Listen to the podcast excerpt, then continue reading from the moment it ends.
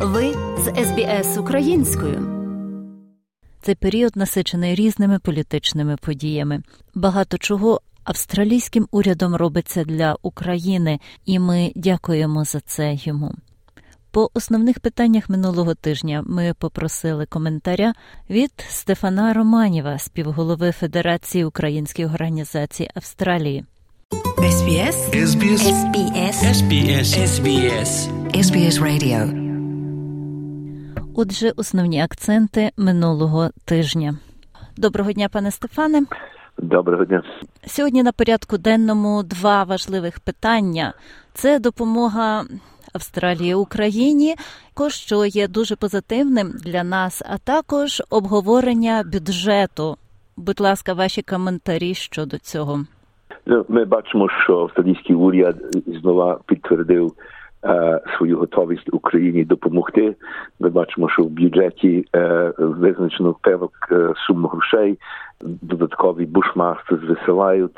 Також австралійські е, солдати будуть проводити тренінг е, з українськими військовими в Англії на початку наступного року. Також австралійський уряд додає певні певні кошти на гуманітарну допомогу. Воно потішаючи, що навіть сам факт, що війна вже в восьмому місяці, що в порядку денному Австралії, австралійського уряду і опозиції є допомога Україні не тільки те, що я згадав, але також е, в принципі, тобто на міжнародній арені на кожному кроці ми чуємо, що засуджують російську агресію, вимагають, щоб Росія і російські війська е, покинули Україну, і тоді буде краще завтра. Так, дякую. Ваші роздуми щодо нового бюджету. Е, Ну дуже цікаво є, що я зробив певний аналіз цього бюджету в одних, бо там є значить є різні документи. В одному документі питання України е, 27 разів є зазначено, але зазначено в е, контексті, що е, російська агресія в Україні і через ту російську агресію ми сьогодні бачимо є підвищення ціни.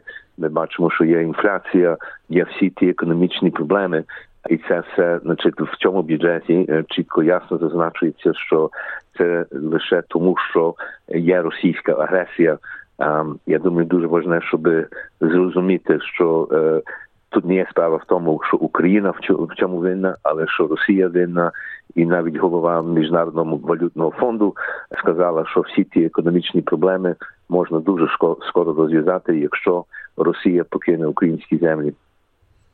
Е, Дякую. Скажіть, чи бюджет передбачає якісь додаткові фінансування для українських переселенців? Та ну значить, там є постійний, значить, є візовий режим. Значить, цей візовий, візовий режим, очевидно, е, вимагає кошти.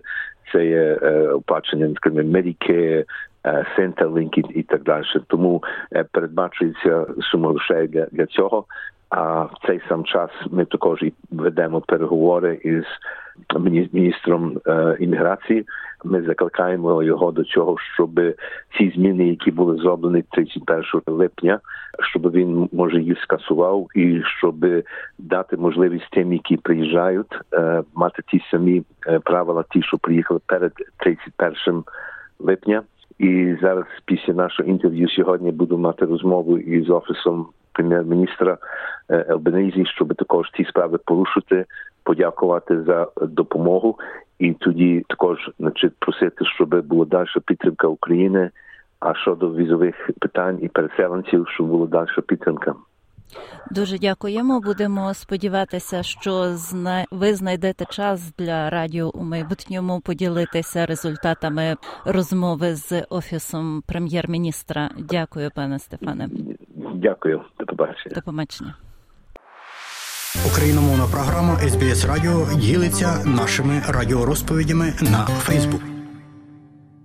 Інтерв'ю зі співголовою Федерації українських організацій Австралії Стефаном Романєвим підготувала та провела кореспондентка СБС Оксана Головко Мазур. Подобається? Поділитися, прокоментуйте. Слідкуйте за СБС українською на Facebook.